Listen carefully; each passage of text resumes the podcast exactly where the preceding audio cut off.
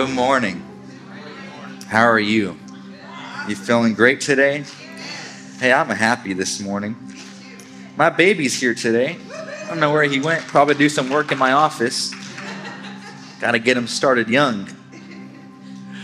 But I'm, I'm so happy to be here. My wife is here as well for the first time in a few weeks. I'm so glad that she's here this morning. Oh man, it's been such a, a crazy ride for the past few weeks. Pretty crazy. Baby's almost already two weeks old.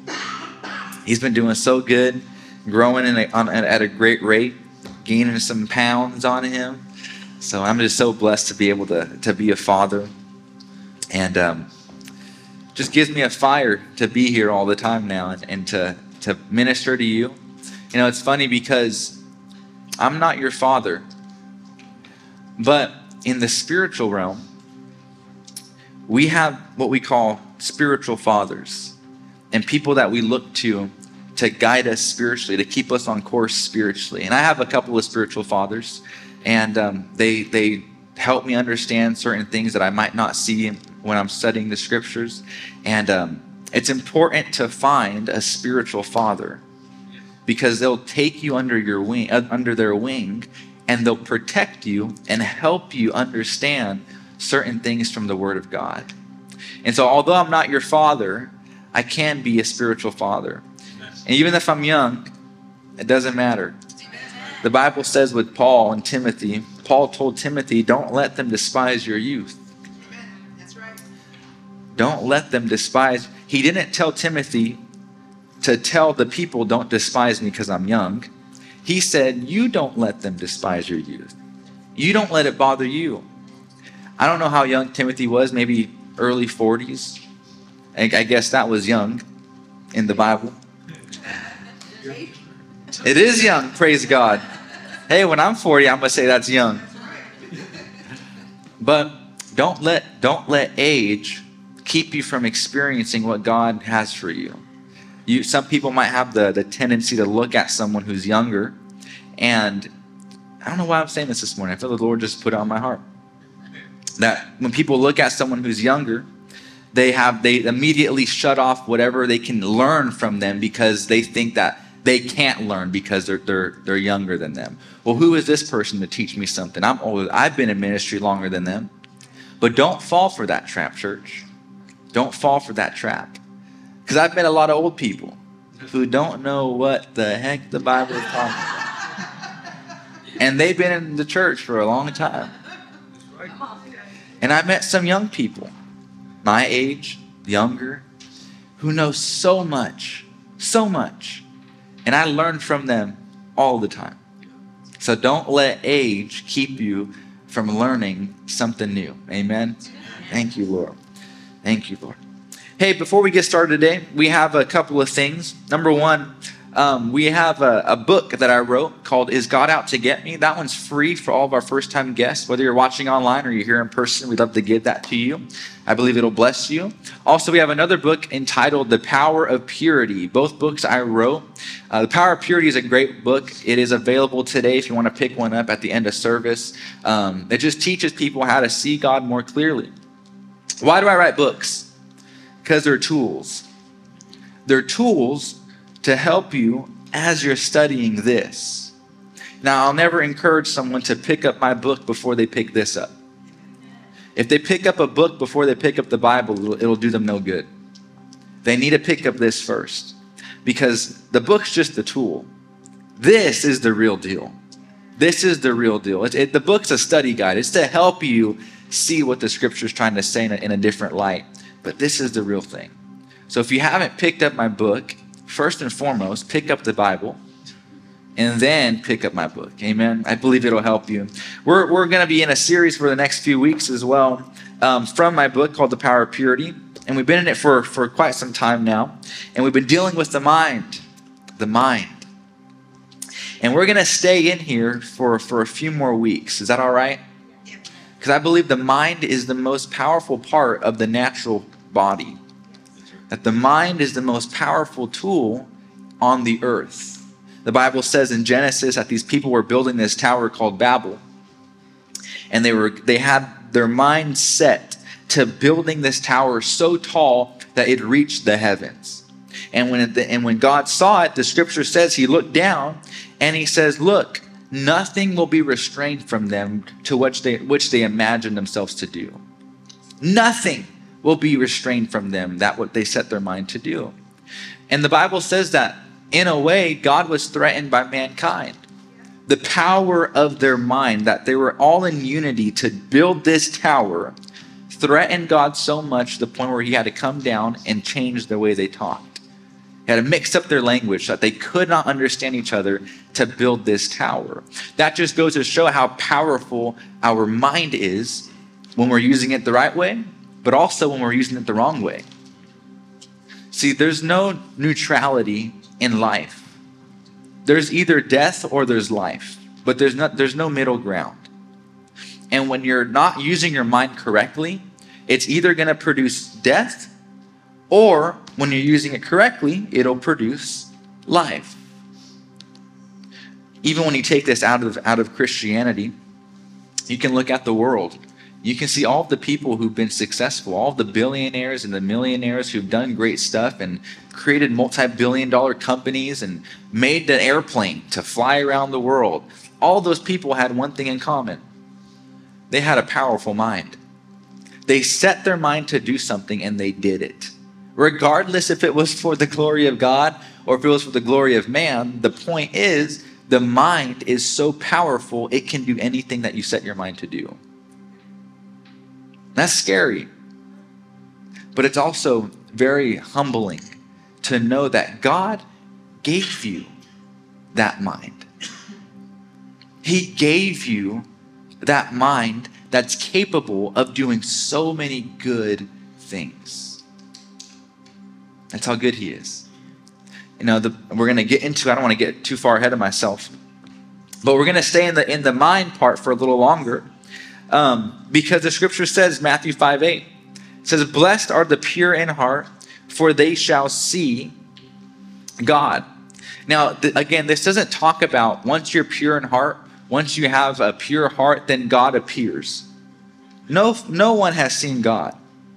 No one can see God. He is so powerful and so mighty and glorious that if you looked at him, you'd just die. That's how powerful he is. Not because he'd kill you, not because he, he says, Oh, now that you've seen me, I have to kill you. That's, that's not our God. But he's so powerful that just looking at him would kill you. That's how powerful he is. It's like the sun. If you look at the sun for too long, you'll go blind. It's not because the sun is going to blind you, it's because it's so bright and magnificent that it, it'll damage your physical body if you look at it for too long. But God, He is so powerful, so magnificent that if you even look at Him, you would die. So it's not talking about Him just appearing to you and, and showing you all of His glory. Um, and it's also not saying that you'll drop dead and go to heaven and see God either. It's not what it's talking about.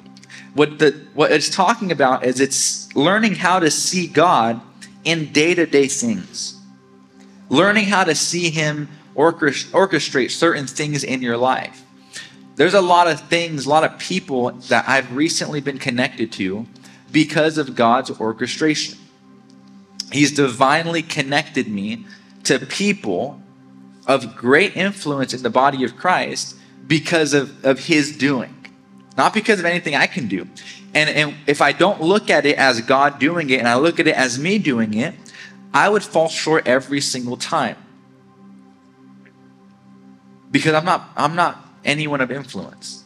I'm not someone who has authority to say, I want to meet so and so and it's going to happen because I'm Matthew. No, that's not how it works.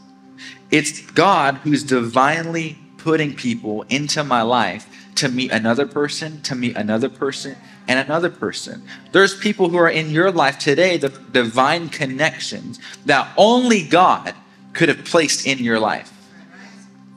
And, it, and seeing God is learning how to see Him doing those things in your life. You see, God, He, he finished all the work on the cross. He finished all the work concerning your healing, concerning your deliverance, concerning your prospering, your prosperity. He's done all the work in that sense, but there are still things he's doing to orchestrate you to the right path.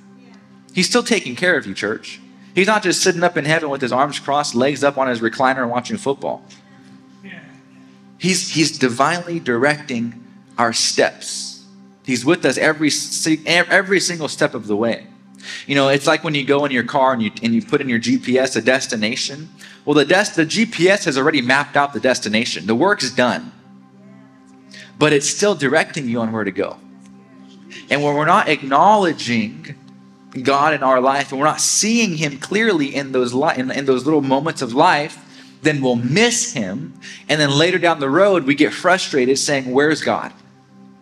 Why isn't God speaking in my life? Why isn't God moving in my life? You know, people, when they say we need a move of God, they're the people who don't see God clearly. There's a, a revival happening in, in a place, I believe Kentucky. And it's interesting. I don't have an opinion about it. But what, what the Lord just keeps reminding me of is he, he keeps asking me this why now? How come all of a sudden there's revival? Don't you know you can have it any day you want? Now, I'm not just diminishing what's happening. There's great stuff happening over there, great things. And there's been great revivals, Azusa Street revival that happened years ago, and many other revivals led by great ministers like Smith Wigglesworth. You probably don't know who, who his name is, but look him up. He did great things um, other great people of God who, who did awesome things, who helped people see God in a new light, causing revival. You see, that, that's what happens when revival starts. People are looking, they're searching, they're acknowledging Him like never before. And so when revival happens, it's just them acknowledging God. It's not God sending revival. He didn't send it. God's not up there going, okay, now now I'm going to make you guys on fire for me. No. It's us acknowledging Him. That's when revival starts. But you don't need to wait for, for a college campus to start a revival. You can have revival in your living room. You don't need to wait for that. But it all stems from seeing God more clearly. Amen. Thank you, Lord. I believe one of my spiritual fathers, named Andrew, he believes right now we are living in the third great awakening. I believe that as well. It's not coming, it's here right now. And there's proof of all that happening. There's people who you never would have thought would acknowledge God that are acknowledging Him today. There are people who are so desperate right now for, for some sort of life that the world can't offer. So they're searching God like never before. They're searching for Him like never before. They're desperate to find the Lord. And I believe we're, we're living in those days. I mean, the government's trying to kill babies. Every single time that it's mentioned in the Bible that babies were murdered, God always sent a Savior. Every time. You look at it with, with the Egyptians murdering babies. Who did God send? Moses a savior. You look at King Herod trying to kill babies, heard that Jesus was, was coming. Jesus was here, the savior of the world. Every time the world tries to kill babies, God sends a savior. And there's the end, the end of the world's coming. God's coming soon. He is coming soon. And that's why we do these things here. That's why we're here at church every Sunday, because we don't have time to mess around. We don't have time to be lazy and to, I'm sorry, stay in bed because you're tired and watch online. We don't have time for that. We don't we don't have online so you can just stay home. We have online just in case you're not in town. And for people to, to who aren't living here to tune in. But that's not what it's for. It's not for you to sit here and, and sit at home and, and watch it online because you're tired. That's not what it's for. We don't have time to do that. We need to be with each other together. Yeah, anyone ever disassembled a gun before? If you take a gun apart, I wish I had a gun right now. Because I would I would do it. And I would disassemble the gun and I would hold up the parts in front of you. And would any of you feel threatened? But what happens when I start putting the gun back together and now I have the gun and I'm waving it around? Now what? You get a little nervous. What happened? The gun was assembled. When the body of Christ is watching church online in their living room, and one's over here at the beach, and one's over there not watching, and, and we're all not assembled, is there power? No. But what happens when we all come assembled? There's power. There's a threat. A threat against the devil now. Amen? So we don't got time to, to, to mess around anymore. The Lord's coming soon, and we need to be able to see him clearly. When you see him clearly in your life, you're not you're not going to be surprised with all the things happening in the world. Man, this past month, thousands of people died in, in over in the Middle East. Oh man. But you know what? When I heard the news, I wasn't shocked. I don't sound, try to sound heartless or, or mean, but when I heard that earthquakes this way and earthquakes that way and, and this many dead and, and this many buildings collapse and blah, blah, blah, I'm not surprised. I'm not sitting here going, oh my goodness, how could this be? I know it's coming. The end's coming. And when you can see God clearly in life, in day to day life, in His Word, through current events, you won't be surprised by certain things. That'll keep you calm and not worried. In Proverbs chapter 23, the scripture says, For as he thinks in his heart, so is he. Your life is going in the direction of your most dominant thought. Uh, if you guys weren't here for my good friend Dustin Barker, he preached an excellent message regarding this. Who was here for that? Let me see your hands. Oh man, that was a great message that he preached regarding the power of your words, but that stem into your, from your mind. And that when you believe something, you're going to say it. And when you say it, it's going to happen. And when it happens, it's going to make you believe it. And it just repeats the cycle over and over again. As you think in your heart, so will you be. So, how is what's your dominant thought looking like right now? Are, are you set up in a way to where you always think you have bad luck? Because if you do, you'll have bad luck. Are you thinking all the time, I can't get over this addiction, I can't get over this loss, I whatever it is, if you're thinking that about yourself, you won't be able to get over it. If you sit here thinking, man, I've been dealing with this for so long, there's no way I'm going to be healed from this. You won't. I was talking to one of our church members earlier this week. He's been dealing with something for, he said, three years now. And I told him, I said, How is your heart with all of this? And I said, Because the Bible says, hope deferred makes the heart sick. What does that mean? Means when you're believing for something for so long and you don't see it coming, it begins to, to sicken your heart. Or in other words, it gets you depressed. It gets you discouraged. It gets you thinking, there's no way I'm going to see an end to this. It hardens your heart to receive what you're believing for. Your hope deferred, meaning put off, will make your heart sick. It'll make you discouraged. So I asked him, How's your heart? Protect that heart. Because it's been three years, and I can guarantee you on day three, the devil said it's not going to happen. And we're three years into this. What is your heart feeling like? Protect that heart. Amen? As you think in your heart, so will you be. You know, in 2020, Stephanie and I, we, we went through a pretty hard time in, in our life. Certain family events were taking place, and um, it was a difficult time for a lot of people. And I just remember, um, I think I, the Lord helped me get through it. Number one, because He He warned me about certain things, and I expressed to, to my wife about him, and, and I kind of knew what was going to happen. And so I knew, and I, I would see all the events unfold, and it hurt me. It hurt my heart, but I was ready for it. I knew the Lord warned me for, for what was going to happen. But during that time, it was a long time. It started at the beginning of 2020 and it kind of stretched all the way through that year. Then COVID 19 came in March and, and all this crazy stuff started happening. And we had an opportunity to let ourselves be hurt by what was going on or to continue living in joy. You know, I, I often say that salvation is attached to healing that your, the forgiveness of sins is attached to the deliverance of, of, of sickness.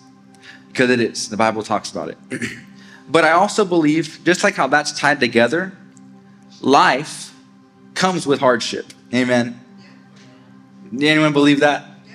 Life comes with hardship. You cannot live your life free from hardship. It's to come. I'm not prophesying that over you. I'm just telling you the truth. If you haven't experienced hardship, great. But be careful because the enemy is going to look for an opportunity to get you down. So don't let him. Amen. But we went through a hardship and it was it was difficult. It was um hard to navigate, but we still had joy and peace in the midst of it. And it affected a lot of people. We weren't the only ones affected by it. But we were we had to make a choice, just like everyone else has a choice. To let it hurt us, let it put us on the wayside, or we can still have joy and we can still have peace in the midst of that. And you know what caused us to have joy and peace? God's word. We put our noses in this book. But man, we had the, we had the word preaching to us every day. We had our TV on, and, and every time the TV was on, the word was preaching. And um, we just didn't have time to listen to, to the garbage or to listen to anything that we didn't want to listen to. It's called selective hearing. And it, it, it's, it's just incredible what the, what the Word of God can do when you're going through a hardship, when you're going through something crazy. The Lord, the, the Word will keep you in joy and it'll keep you in peace. It's not that we're ignoring the hardship. It's not that we're in denial, saying, oh, it's not happening that this isn't real. What we're doing is we're magnifying God's word over the hardship. There's a scripture in Romans that talks about these progressive steps of, of, of becoming someone who wants nothing to do with God. It's called having a reprobate mind, having no, no thought of God. Your conscience is seared. You have no more remorse for sin. You don't even care anymore. You're, you're gone. And there's this progressive list of steps that get you to that place. And one of the steps is, is having God in your life, but not acknowledging Him. Having the Lord working in your life, but not acknowledging that work as God. And that's one of the steps is not acknowledging God. So, if those are progressive steps to go towards a life without God, what are the things we can do that we can reverse to have our life full of God? Acknowledge Him Magnify Him. And when you're magnifying your problem, it's like a, a seesaw. Anyone ever been on a seesaw before? Well, what happens when, when you have something heavy on one side and something light on the other side? What is it going to do? It's going to.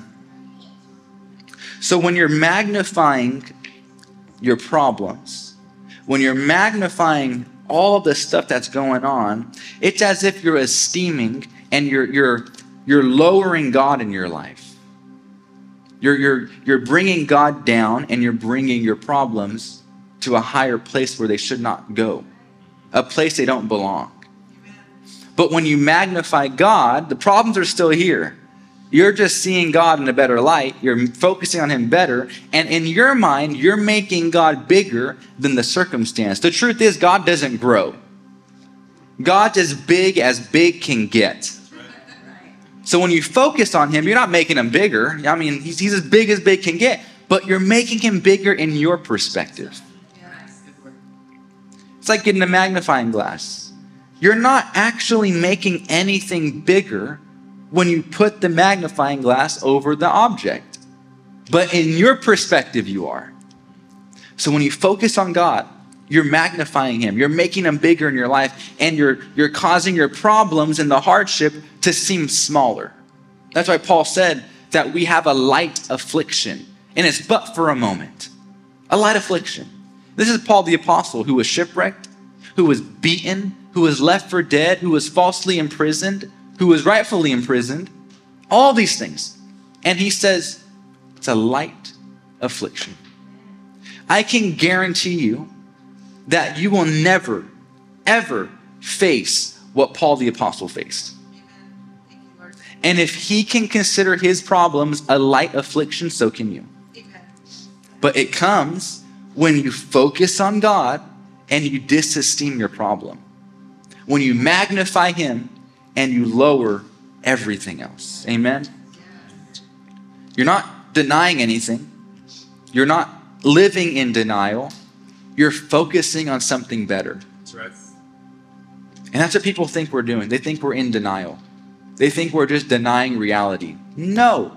I acknowledge my reality and I say there's something better. I acknowledge that this world is horrible, but we don't have to be of this world. We're in it, but we're not of it. We have another citizenship up in heaven, and that citizenship in heaven is so much more glorious than here. I'm not denying nothing. I'm acknowledging something greater. Thank you, Lord. You have to esteem God and disesteem your problem. And that takes place in your heart, in your soul, in your mind.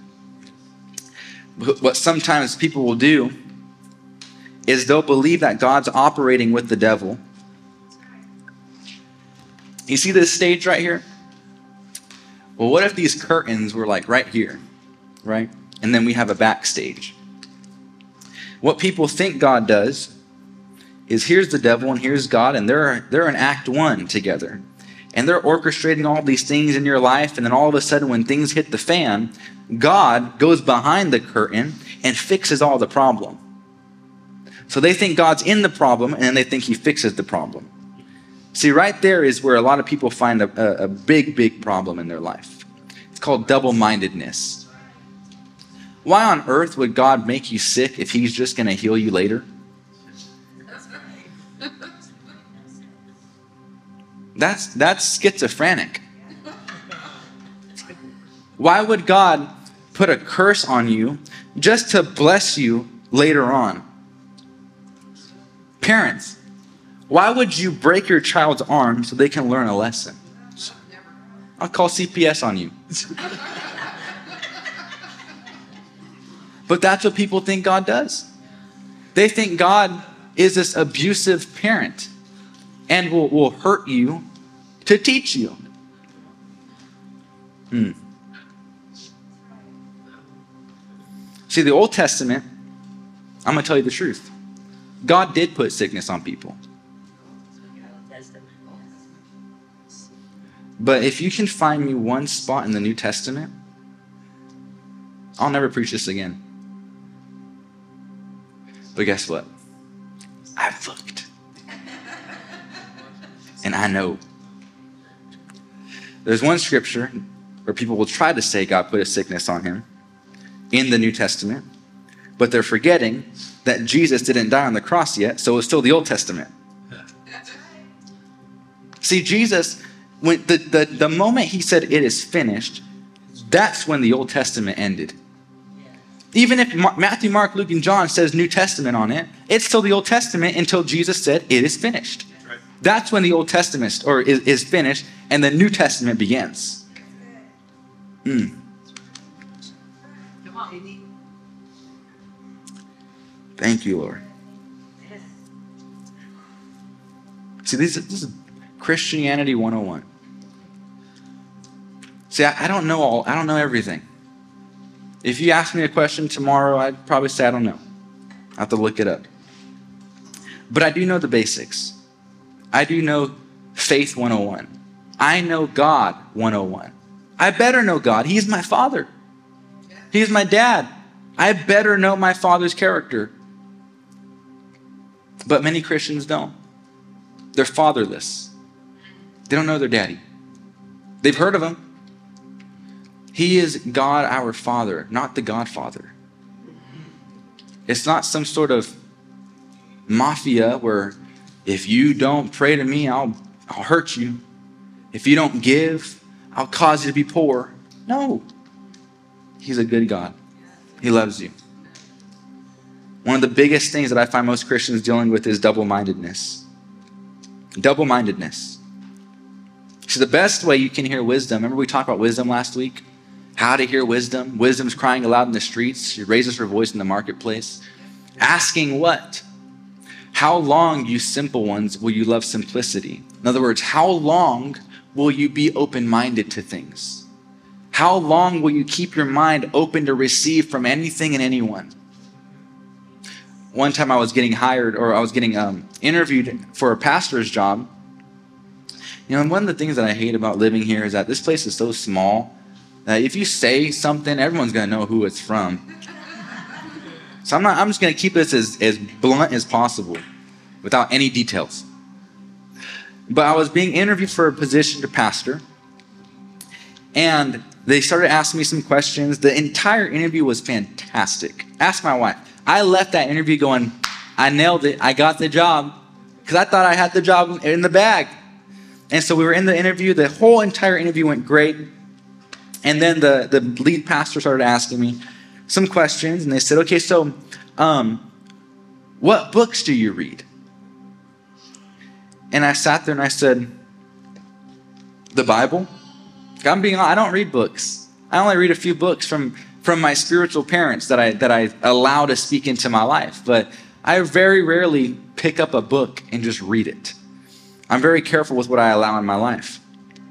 And I said, I don't, I don't really read many books. I said, I mainly read just, just the Bible. And, and I mentioned my spiritual father, Andrew. He'll write some books, and I'll, write, I'll read those as well. Um, and he goes, so you don't, you don't read any books? I was like, no, just the Bible. And they say, well, well, you have to read books.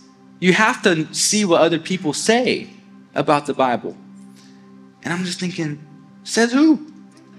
In my Bible, it says that all scripture has been given by God and is profitable for doctrine, reproof, correction, instruction, and righteousness, so the man of God may be thoroughly perfect for every good work. Thoroughly furnished. In other words, the Word of God is perfect to make you perfect in all things. That's, right. That's all you need. And I, I said that to them, and I didn't get that response. In fact, I got, I think she was a secretary. I don't know why she was in the meeting. But she goes and write on her notepad, what translation is that? It was just a basic King James, New King James translation. And I said, Oh, it's, it's in the Bible. I said, Look it up. I said, The Word of God is perfect for, for me to do all things that I need to do. If you can't find out how to do it in God's Word, it's because you're not supposed to do it. But I can guarantee you, you can find out how to do anything in this book. You want to learn how to run a business? Read the book. Want to know how to parent? Read the book. Amen? It's perfect to make you perfect. Thoroughly furnished for all good works, not bad works. And so I told him that. I said, so yeah, I said, it's in, it's in the Bible. And so I, I believe that, and it's gotten me some good success. And long story short, we ended the interview and we left. And I got a call from the pastor a couple days later and I felt good about it. I was like, oh man, he's going to give me the job. It's going to be great. He calls me and goes, hey, so I, I looked up your, your spiritual father. And I just got to tell you, your theology is hogwash. It's detrimental to the Christian faith. And I'm thinking, so I didn't get the job? but what had happened was, on the phone, he literally said this on the phone. He said, You know, we really don't like that you don't read many books. He said, And, and he said, You got to be careful with your theology. He said, Because the last young adult pastor that we hired, that was the position I was hiring or interviewing for, the, the last young adult pastor we hired, he was reading books because we told him to. He started reading books And for, I don't know how long it took, but he said at the end of his journey with us, he didn't believe in a heaven or a hell. And I'm sitting, I'm literally scratching my head on the phone with her in the car, and going, and you want me to read books? It makes no sense. No sense. See, I, I'm not against reading books. Go ahead and read a book if you want to. Be careful with what you allow. How long will you stay open minded? Be careful. I mean, like, like, I said, you can read my book if you want to, but read this first. Make sure you have a good foundation of this first. And then all the other books you read should act as tools. That's it, a tool. But I'm very careful with what I read and what I allow into my into my ears and into my heart because the way you think is the way you will go. In James chapter 1, it says, If any of you lacks wisdom, let him ask of God who gives to all liberally and without reproach, and it will, not maybe, not might, it will be given to him. If any of you need wisdom this morning, what do you do? Ask God. That's it. Go to the next verse. But let him ask in faith with no doubting, for he who doubts is like a wave of the sea driven and tossed by the wind. You see, it's very possible to have faith and doubt at the same time. Very possible. In fact, in Mark, uh, the Bible, in uh, Mark chapter 11, verse 23, if you can put that one up there, Jesus is talking to the, his disciples and he says, For assuredly I say to you, again, this means I, I'm telling you the truth. Who, and Jesus said the truth all the time. And he's just making sure that they know this is the truth of the truth. So I say to you, whoever says to this mountain, be removed and be cast into the sea, and does not doubt in his heart, but believes that those things he says will be done, he will have whatever he says. For Jesus to say, don't doubt but only believe means that you can doubt and believe at the same time. It is possible to have doubt and faith abiding in your heart at the exact same time, and that is what James calls double minded. Double minded. Remember at the beginning of this how we showed you the diagram of the spirit, soul, and body? Well, the Bible says, I believe it's in a, uh, where is it at? Didn't write it down. Or did I write it down? I don't know. The Bible says that we have the mind of Christ in 1 Corinthians. And we know all things in 1 John. We have the mind of Christ and we know all things. But that's in your spirit. That's the spirit part of you. So your natural mind doesn't know all things and it doesn't have the mind of Christ. That's why some of your IQ scores are as low as your age. I'm serious. Because your natural mind is, is, is subject to the world, to the natural world. It doesn't understand spiritual things. The Bible says that it cannot understand spiritual things. Only the spiritual things are understood by spiritual things. Well, how does that happen? Through your spiritual mind. So your spiritual mind is abiding. If I could just have an illustration of this, is your spiritual mind is abiding right here, and your natural mind is abiding right here. And the way you understand the things of the Spirit is by getting your natural mind in God's Word, renewing your mind and be transformed. And the more you renew, the more you get closer, the more you get closer, and the more you get closer. And soon enough, your natural mind will be in the exact same position as your spiritual mind. And you will see things spiritually. And what happens then? You have two minds right here double minded, natural mind, spiritual mind. What happens when they come together? Single minded.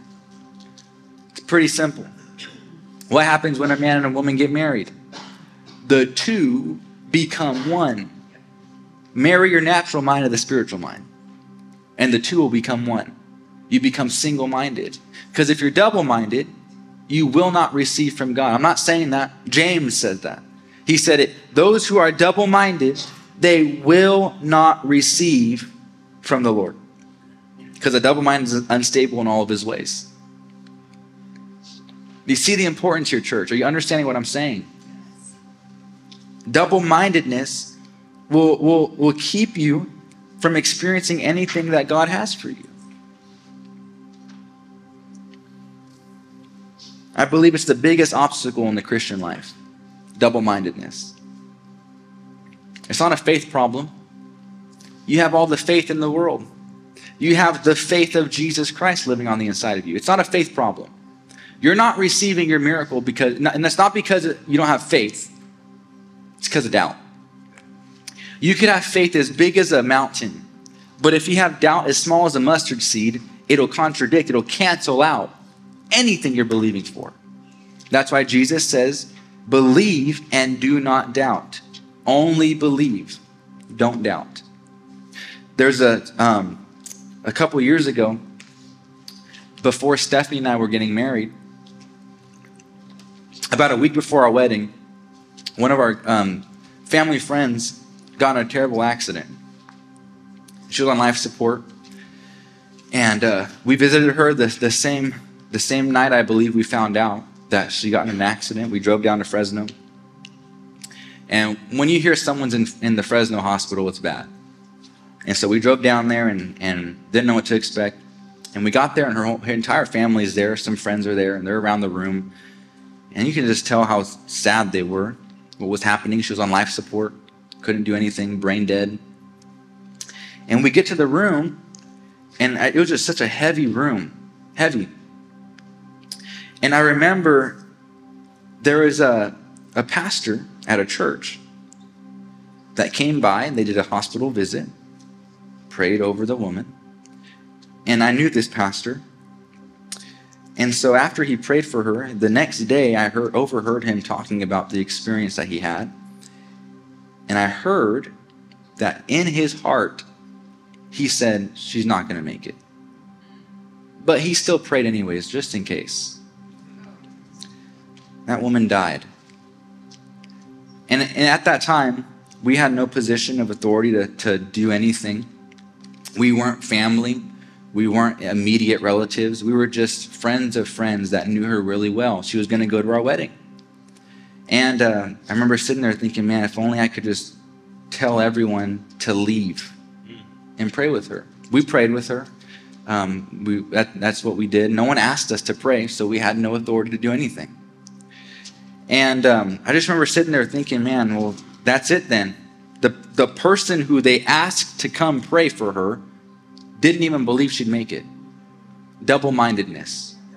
Just this week, I heard someone else say, Hey, can you, can you please pray for so and so? They're dying.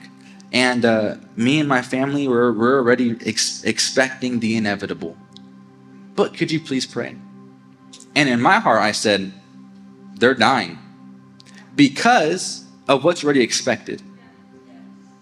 The moment you start speaking that those things, I'm already expecting the inevitable. I'm ready to bury. But just in case, let's pray for them. Double mindedness. Either believe or don't believe. Believe or don't believe. But you can't do both because you'll be disappointed. Amen.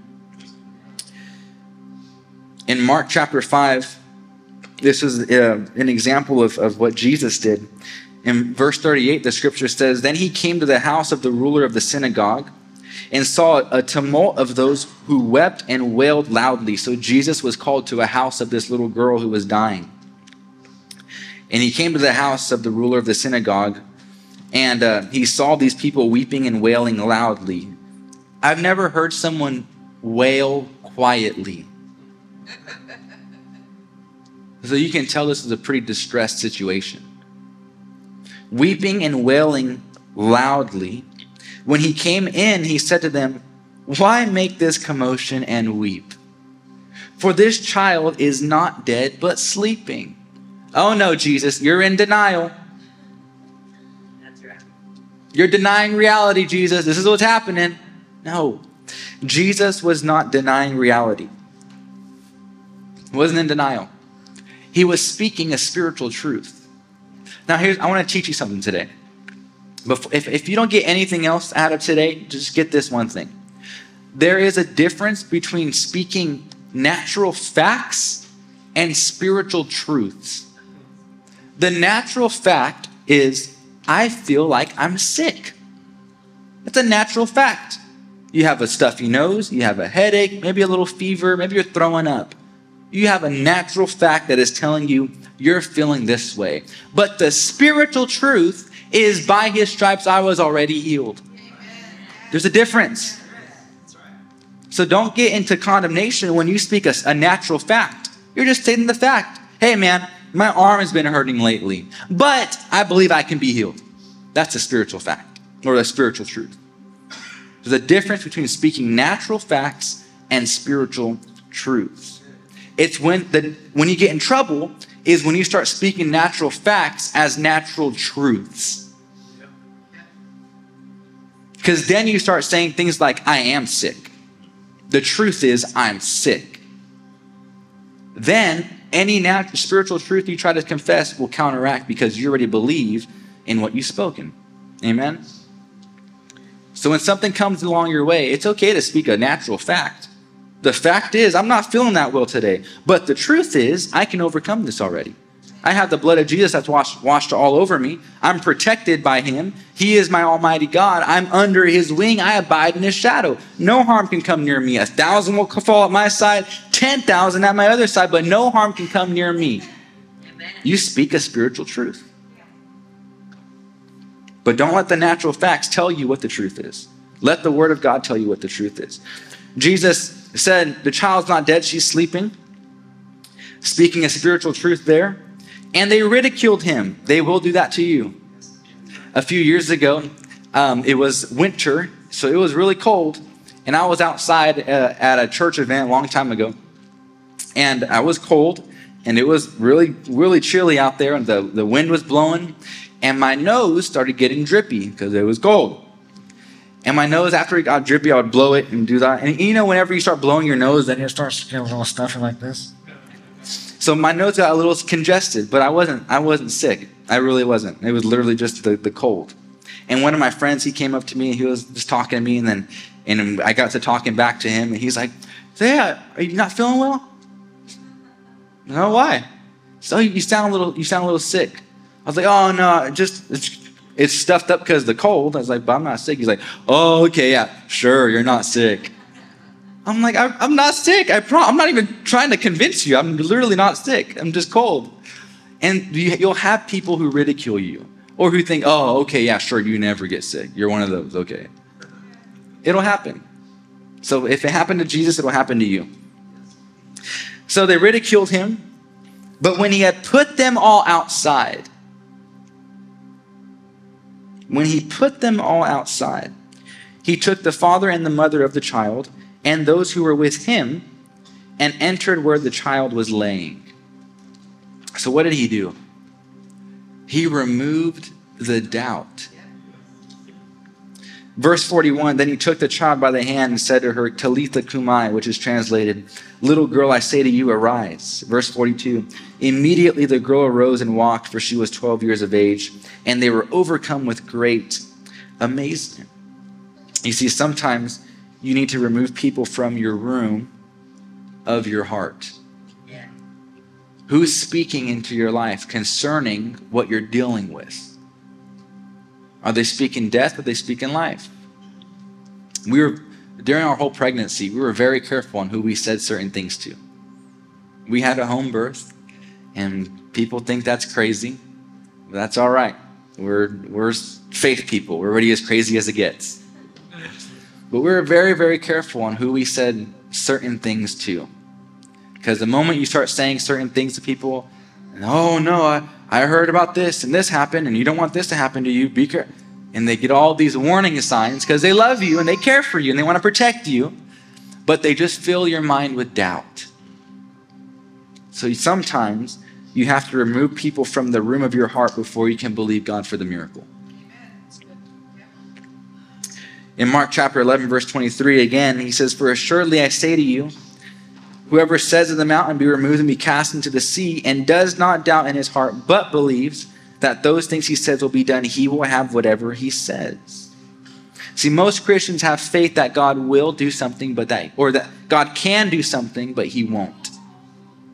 Most people believe God will, can do something, but he won't do anything.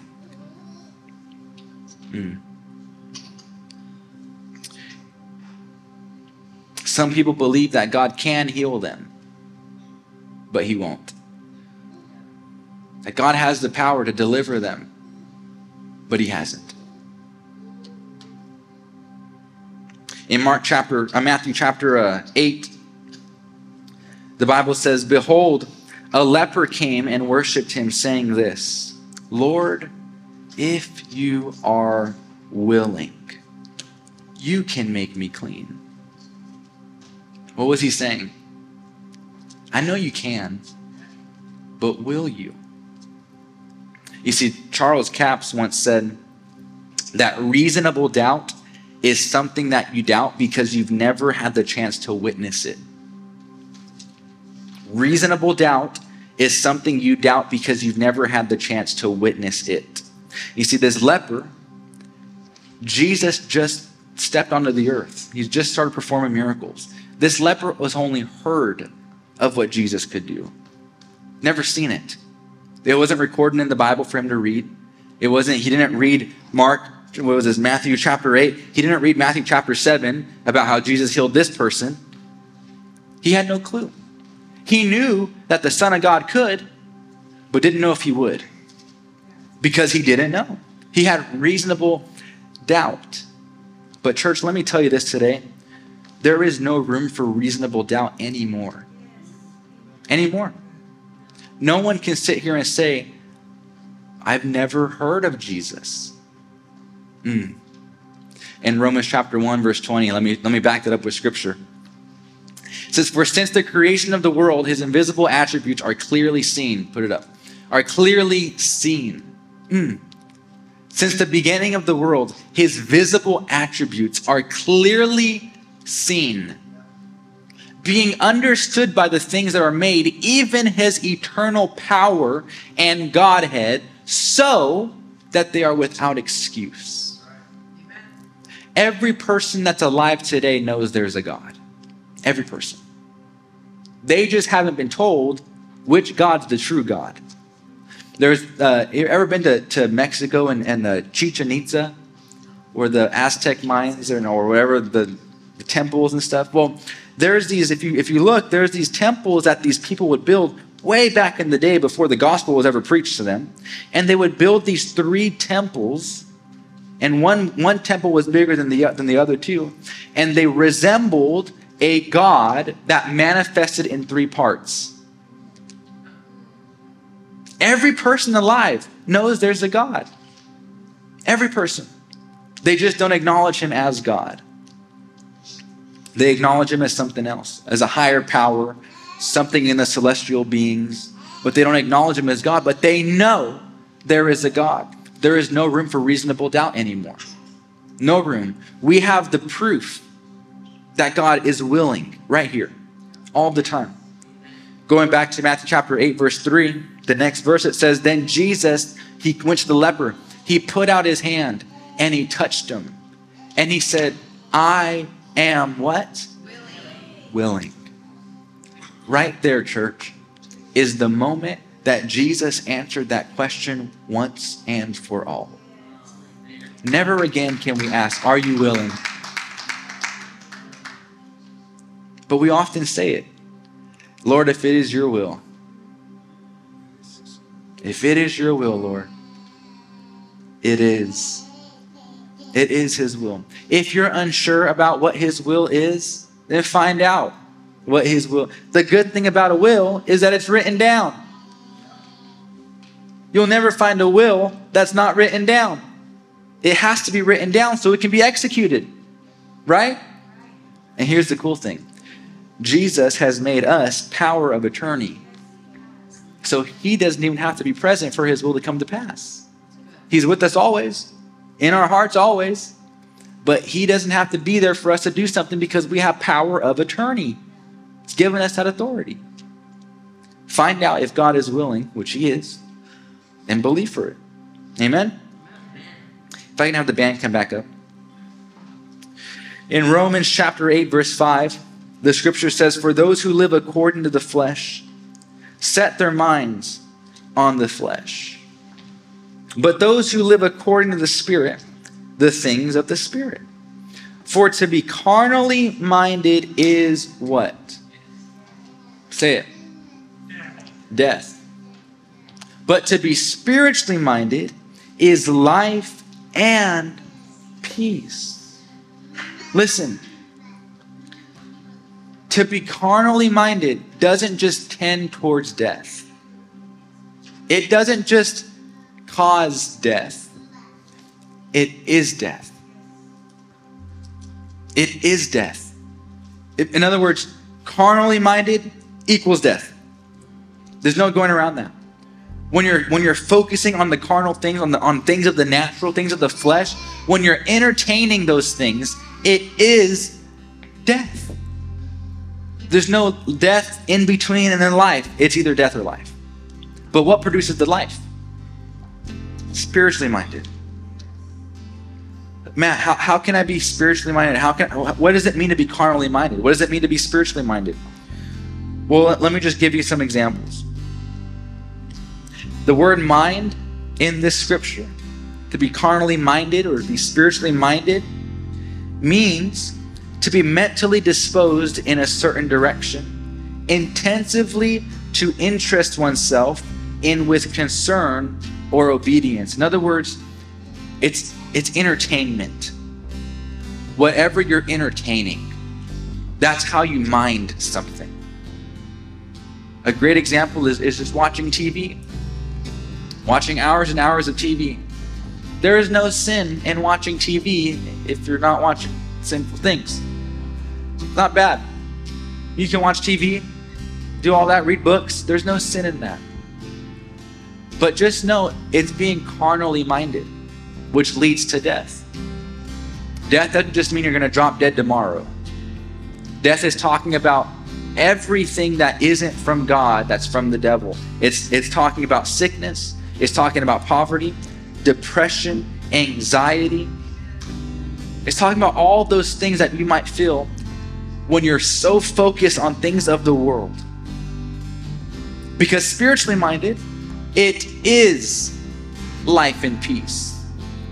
It equals life and peace. How do you be spiritually minded, man? Get your nose in this book. Entertain this book. Put on some worship music on the TV. Watch someone speaking the word on TV. Listen on your in your ears the word being spoken. Just get the word of God in your heart. That's being spiritually minded. And it produces life and peace. If you're not experiencing life and peace in your life right now, it's simply because you're not spiritually minded. It's because you're too focused on everything else in the natural world. Like our experience that we went through early in 2020. We could have been carnally minded and looked at everything that was going on. All of the strife, all the chaos, all the mess, what was to happen in the future. And that would have led to death, depression, anxiety, worry. Or we chose to focus on the Word of God get our word, get our nose in this book, listen to the word as much as we can. Just do whatever we could to get the word in our hearts, which produced life and peace. We were not depressed during that time. We were not heartbroken. We were not in, in, in grief. We were joyful, not because what was happening, but because what God had done in our lives. Amen.